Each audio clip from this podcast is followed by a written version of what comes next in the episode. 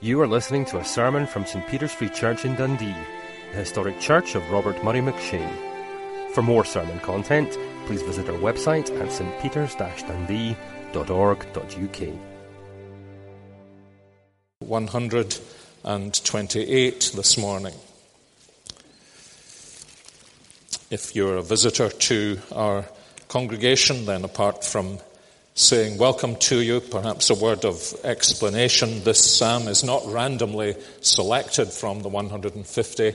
Uh, we have been studying uh, the so called Psalms of Ascent from 120 through 134 in our evening services. David has been preaching through 2 Corinthians, uh, but since I'm a man under authority, and he said, uh, change the evening series into the morning series. These last two Lord's Day mornings, we've been thinking about these Psalms of Ascent, and we come to number 128. I think it's in the Pew Bible on page 624. Just a word of uh, introduction to these Psalms. There are 15 of them, and we've noticed that they all have more or less the same title, Songs of Ascents, because although written by different people and at different times, they've been brought together by the editor who brought the Psalter together. And he did it not in a haphazard way. For example, he put it into five books. Uh, that's rather obvious. Uh, and these 15 Psalms uh, brought together to help pilgrims on special weeks in their lives, special weeks in the year. Uh, they are going to a great conference or a great convention. And this is the hymn book that helps them uh, taste fully the experiences with God that He means them to have. And we've noticed all kinds of uh, clever little designs built in. For example, the middle psalm that we looked at last week, 127, the number 8 in the 15, is the only psalm that is attributed to Solomon. And Solomon is the king who builds the temple. And the temple is the place where God has said his heart will be open towards his people and his presence known.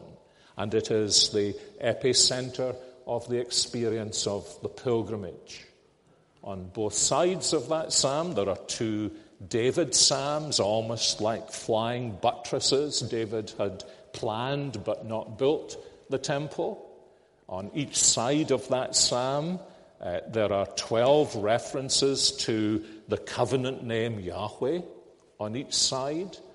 And it seems the Psalms go in little groups of three, uh, either like a spiral staircase going round and round, the experience of being in the presence of God, or perhaps like a corkscrew going round and round, uh, so that the psalmist's experience of the Lord and his ways is ever more deep and as God goes down, there, there are emotions and thoughts and aspirations and reflections and confessions that, that come up. So that uh, in these 15 Psalms, we are, in a sense, we are being taken as readers, not on a geographical pilgrimage, but on a spiritual pilgrimage. And as God's word and the sense of his presence, as it were, goes down into our lives, we discover that there are all kinds of hidden layers of perhaps resistance to him or straying from him that come up. And the psalmist is experiencing these things. And in this psalm, we're, we're at the third of another cycle. And these third Psalms in the cycle all bring you to a, a kind of sense of spiritual resolution before the screw goes down again and you're brought to see trial or need and difficulty and brought to a, a sense of resolution. And so it is in the Christian life, isn't it? It isn't a straight line graph from conversion to glory. It is really more like a, a, a circular staircase and a, and, a, and a screw that goes down and down and twists and brings up more and more. So, 128, a song of ascents. Blessed are all who fear the Lord, who walk in his ways. You will eat the fruit of your labor. Blessings and prosperity will be yours. Your wife will be like a fruitful vine within your house. Your sons will be like olive shoots around your table. Thus is the man blessed who fears the Lord. May the Lord bless you from Zion all the days of your life. May you see the prosperity of Jerusalem, and may you live to see your children's children.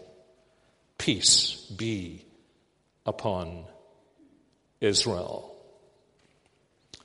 A number of us in the room this morning are children of the 60s. Not that we were born in the 60s, but we became what we now are beginning in the 60s. And we lived through the so called social and moral revolution of the 60s. If your mother was anything like my mother, a teenager in the 1960s, then you didn't listen to the Rolling Stones, and you certainly didn't go to their concerts but you couldn't avoid them.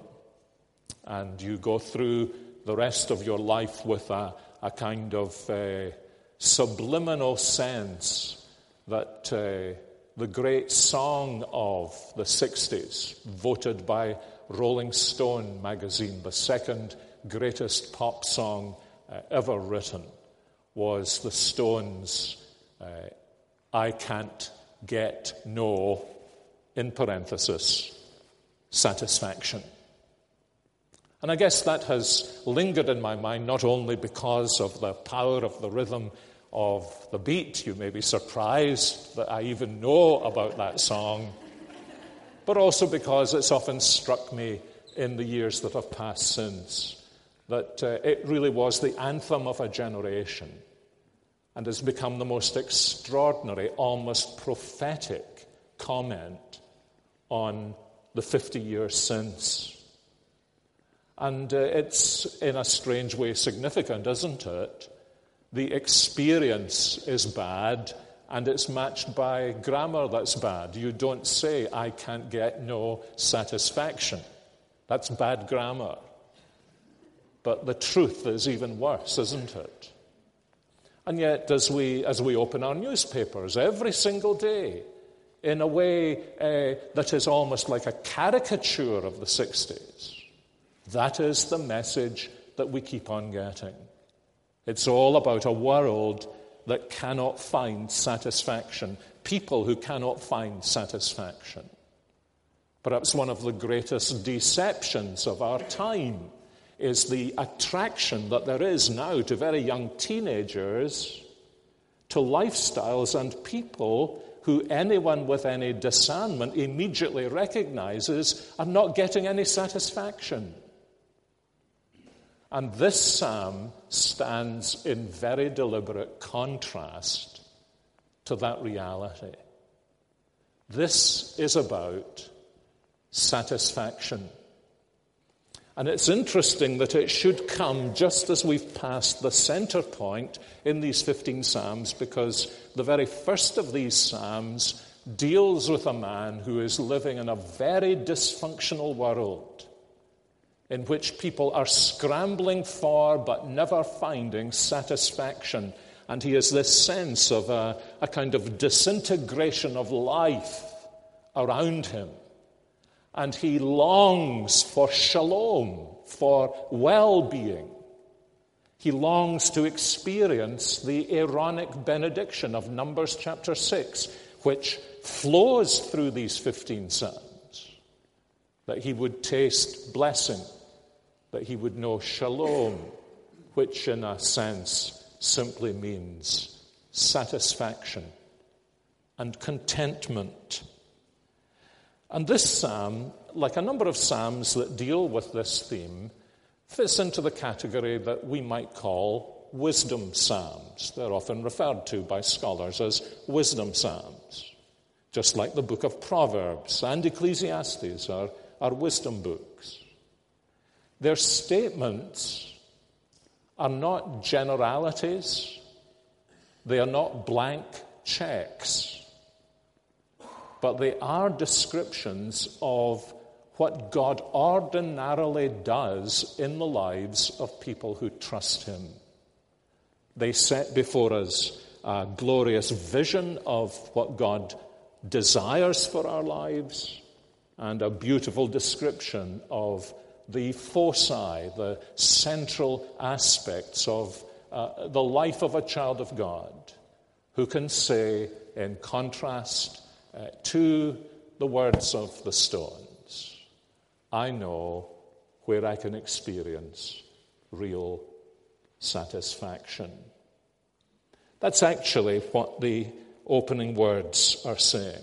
It's interesting that I think the language of blessing has only been used once, I think, in the first series of Psalms.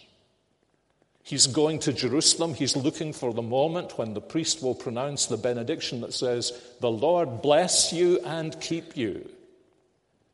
Uh, and it's in this psalm now, as he's, as it were, in the middle of the experience, that we find the language of blessing begins to ooze out of the experience he's describing. And there are two different words that are used. One of them really means something like satisfied, satisfied, happy, contented, fulfilled. And the other is a word that's characteristically used in the pages of the Old Testament scriptures by way of contrast with the word curse. Blessing from the Garden of Eden onwards is where the curses on life are removed and the divine purposes for life come into fulfillment. And that's the very thing that he's meditating on here. And you'll notice essentially the psalm divides into three sections. The first, the introductory one, in which he reflects on the key to satisfaction and how we experience it. What is the key to the satisfied life, to the happy life, to the blessed life, to the contented life? Well, he gives a very illuminating answer, doesn't he? The way to satisfaction is to fear and to follow the Lord. That actually may be one of the reasons the world never discovers it, because if you engage in conversation with people, you may discover the most feared thing in most people's lives is the fear of the Lord. That is the fear that they most fear. And yet in Scripture, in the Old Testament scriptures, and it surfaces also in the New in exhortations to fear the Lord. This is actually the fear that drives out all other fears. What is this fear of the Lord? I think perhaps the best way to put it is the fear of the Lord is the consciousness of the intensity and holiness of his love for me that produces in me a desire that I should always be conscious of his smile and that I should avoid anything that might cause him to frown. That's what the fear of the Lord is. It's actually in Scripture very close indeed to the idea of loving the Lord. The person who loves the Lord is the person who longs for the Heavenly Father's smile to be upon his or her life. And so to live that we will never grieve the Holy Spirit. that we will never cause our beloved Heavenly Father to frown. And he's saying, this is, this is what I've discovered, and I've discovered it even more intensely on this pilgrimage. I began in a, in a situation of great darkness, and now here God has been working in my life, and uh, I've, been, I've been brought back to normal. I've been brought back to the center. This is the absolute soul of the knowledge of the Lord. That I see him in the holy purity of his love for me. He will do anything to have me. He will get rid of anything in my life that prevents him from having me. And all of this because he loves me so much. After all, even the psalmists had a sense that something cataclysmic was going to happen in history that would demonstrate how much he loves me. As Paul says in Romans 5, and now he has demonstrated his love for me, proved it, in that while we were still sinners, Christ died for him. One of the 19th century poets put it like this They love thee little if at all, who do not fear thee much. If love is thine attraction, Lord, fear is thy very touch. And that's what he's saying. He has been brought into this. And of course, as he's thought of all the things back home that he has had reason to fear, he sees that the fear of the Lord drives out these fears. Remember that lovely illustration of that principle in the midwives among God's people when Pharaoh said, We want to get rid of all the boys that are born. As soon as they're born, we get rid of them. And uh, the Hebrew midwives, when all these boys are being born, say, You know, our, our mothers give birth so quick, we, we can't get there in time to kill these baby boys. But the reason for their audacity is given to us in Exodus 1:17. It was because they feared the Lord. That doesn't mean that they lived in craven terror of the Lord. It means that God was so big to them, so gracious to them, so secure for them, that Pharaoh's command seemed very little. And fear of Pharaoh was driven out by fear of the Lord. What do you fear in your life, incidentally? What are you scared of? Of whom are you scared? What situations cause you to close your mouth? What's your problem? Your problem is that uh, you don't fear the Lord, actually. You don't sense how intense uh, His love and devotion to you is. Was grace John Newton. It was John Newton, lovely John Newton, wiping the floor of his church in the movie, who taught us to sing, "'Twas grace that taught my heart to fear. Fear whom? Fear the Lord. And therefore, that grace removed my fears.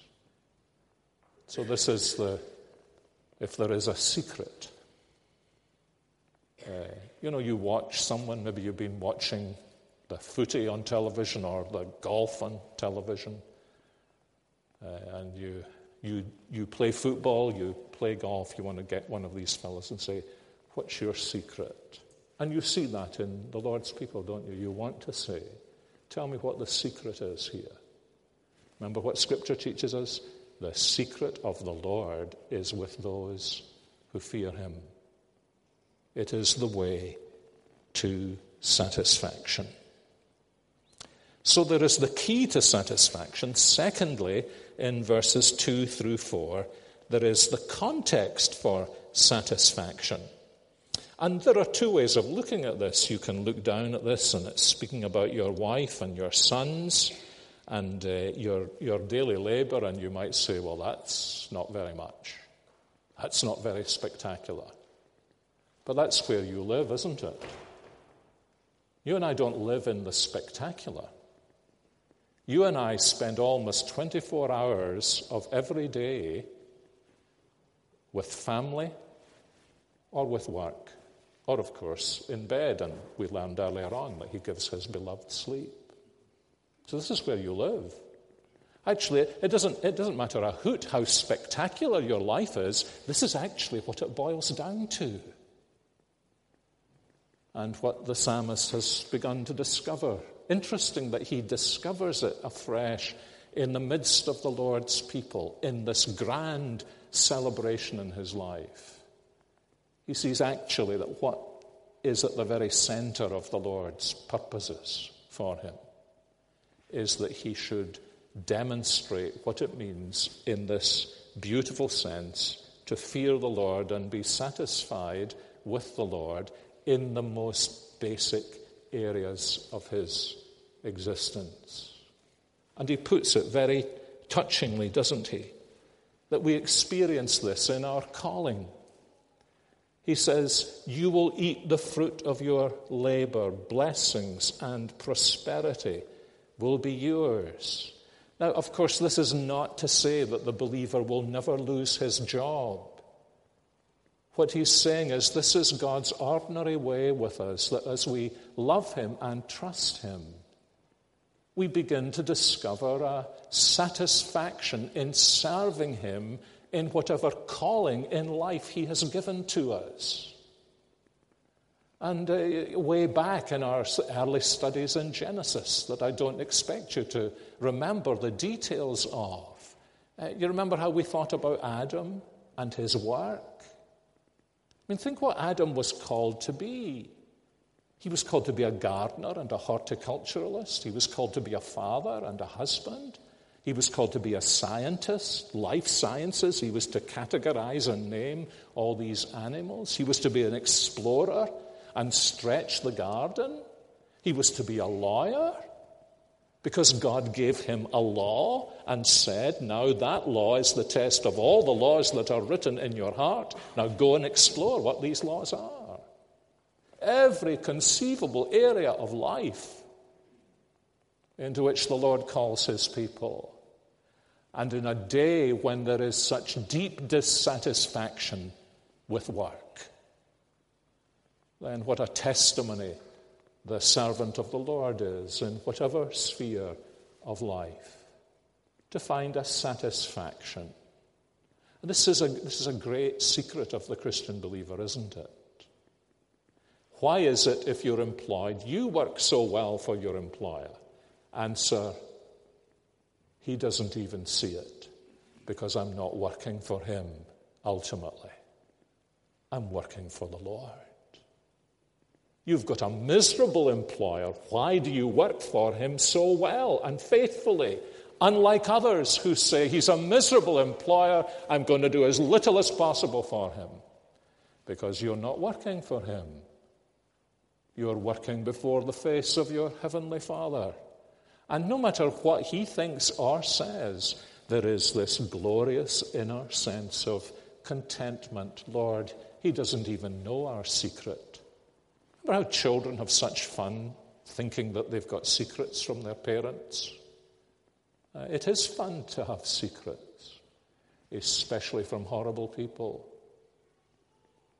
who don't know the secret of the contentment that they crave is found in perhaps their most menial employee who is doing everything he does for the Lord Jesus. Remember the story, I must have read it as a teenager, of the, the, the little boot polisher boy who did a spanking job on somebody's boots. And he said, yeah, This is a, you know, what drives you to do this day after day in people's boots? And he said, Sir, I would want the Lord Jesus to be able to see his reflection in these boots if they were his.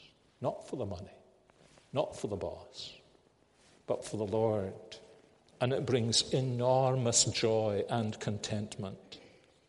And we enjoy the fruit of our labor because it's not in our wallet, but in serving the Lord. And then he says, inside your house. Now, most of us would probably not describe our wives this way. That is, each of us with his own wife. Your wife will be like a fruitful vine within your house. So, this is Old Testament poetry. But the language is very interesting. Uh, she will be like a fruitful vine within your house. That conveys the idea of not just she's in the house. Where's mother? She's in the house. That means she's really deep down in the house. She's in the recesses of the house. And before you think that's a terrible way for a man to treat his wife, where is she? She's in the dungeon. Uh, that's actually not what he's conveying, is it?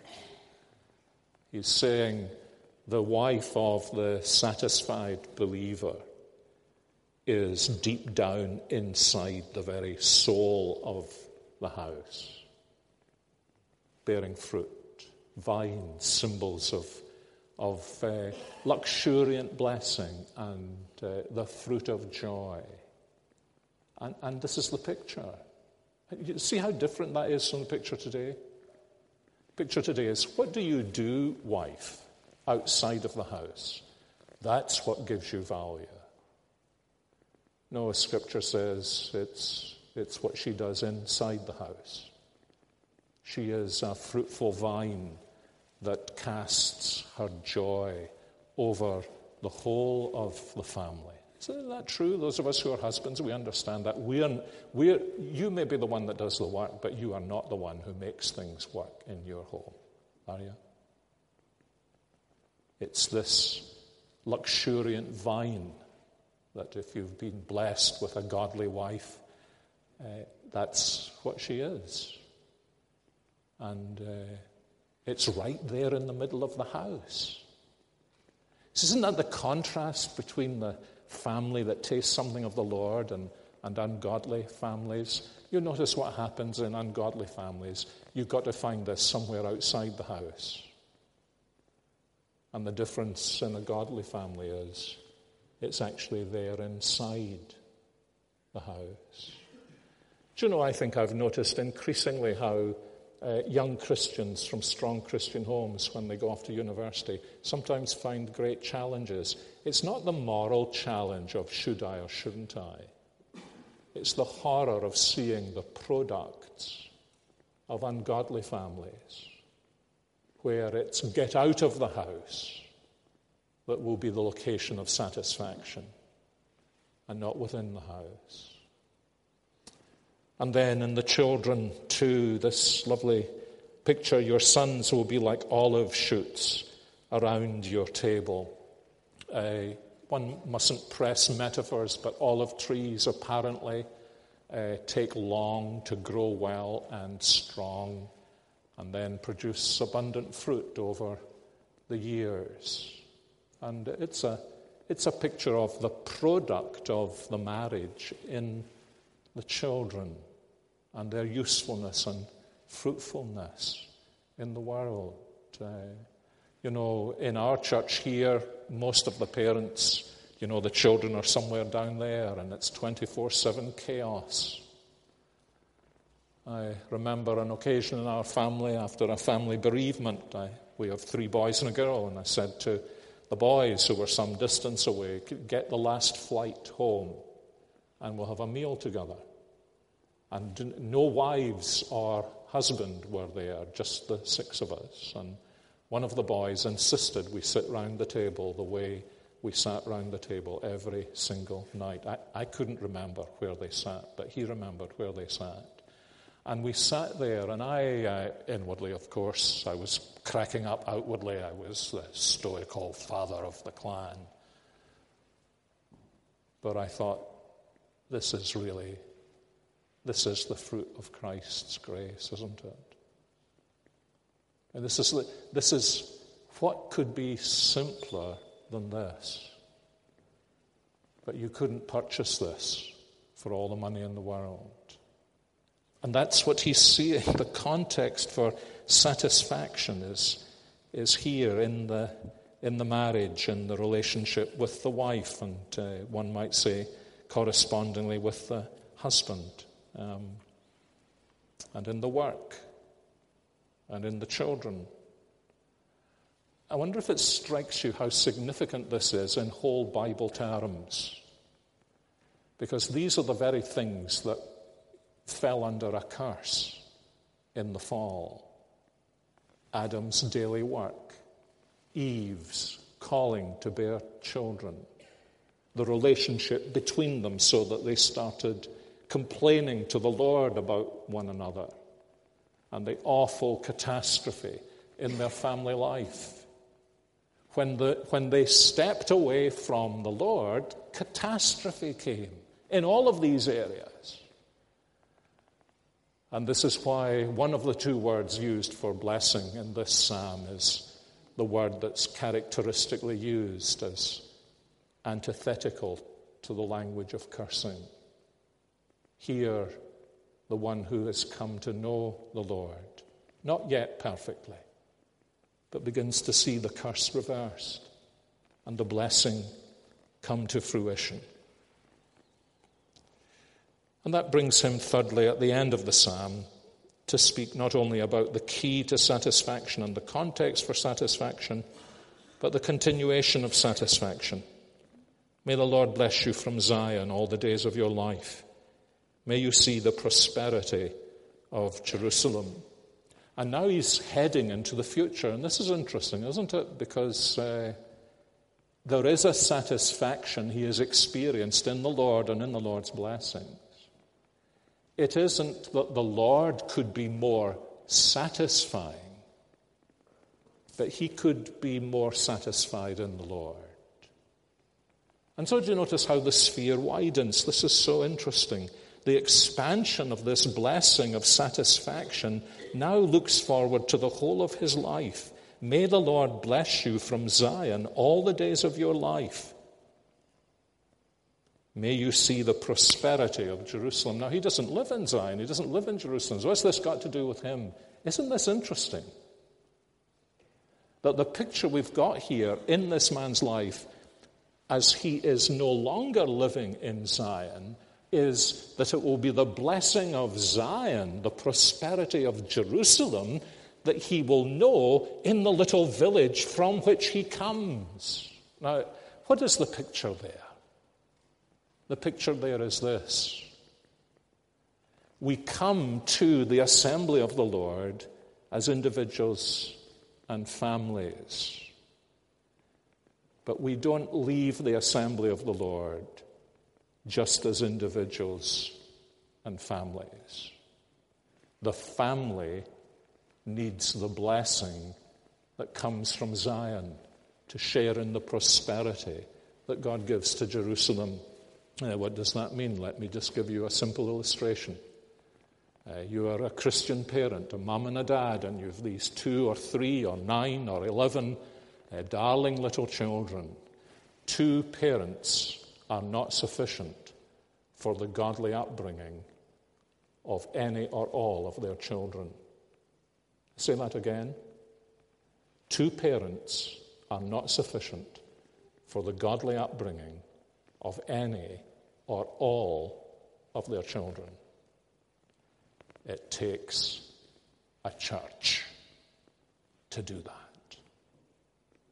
That's why the picture this man has is that he has been enfolded into the life of the church. And his family experience the blessing that comes from the life of the church. And many parents don't understand that. They believe that God has created us as isolated families with all the resources we need to bring up our children. Well, He hasn't created you as an isolated Christian who can do without the church. And He hasn't created you as an isolated parent who can rear your child for the Lord Jesus apart from the church. Indeed, think about it this way your nuclear family living in the same home is going to last for a couple of dozen years. Your nuclear family living in this world is going to last for 70 years. This family of the church is going to last for all eternity. And therefore, as a parent, your task is to fold your children into the church and see the church embrace those children and fold themselves into this family. And that's what he's saying. This is the benediction. May the Lord bless you from Zion all the days of your life. We want it to last through your life. We want you to see the blessing of the church. And we also want you to see the blessings of the future. May you live to see your children's children. So, shalom be upon all Israel. So, the curse that dogs our footsteps in personal relationships, in married life, in family life, in working life, in church life. Somehow or another, the curse has been turned into blessing. When he went to Jerusalem, he would have caught a glimpse of how that happens, but just a glimpse.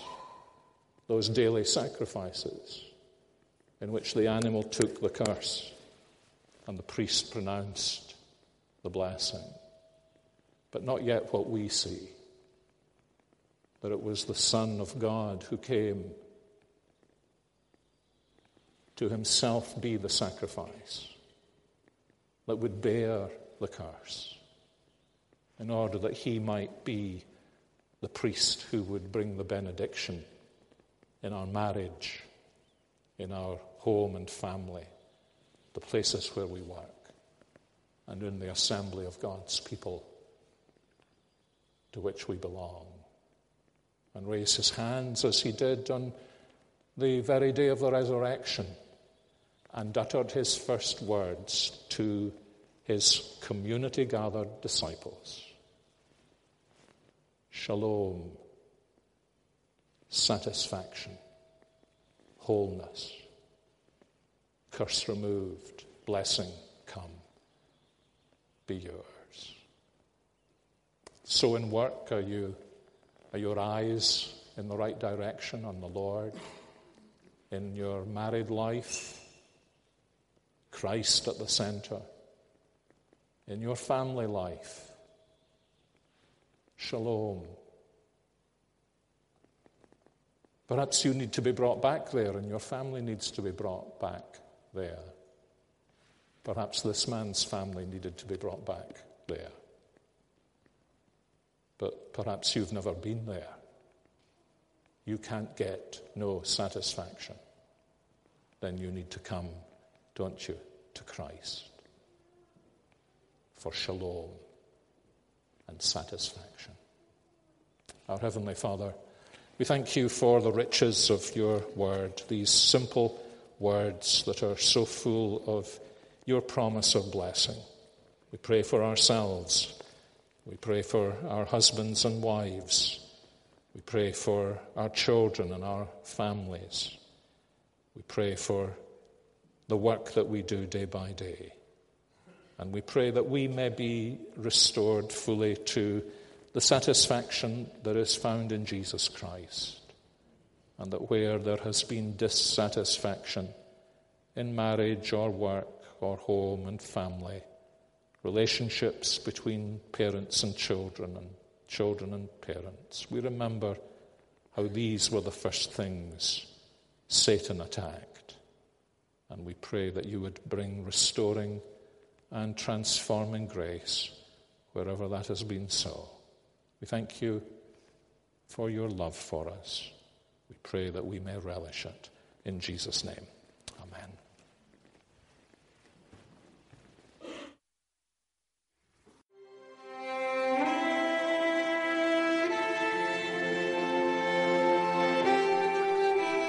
Thank you for listening to this sermon from St. Peter's Free Church in Dundee. If you found this sermon has been helpful to you, please help us to continue building up and assisting the people of God visit our website at stpeters-dundee.org.uk. For information and training on persuasive evangelism and how to share your faith biblically, please visit the website of Solas, the Centre for Public Christianity, at solas-cpc.org.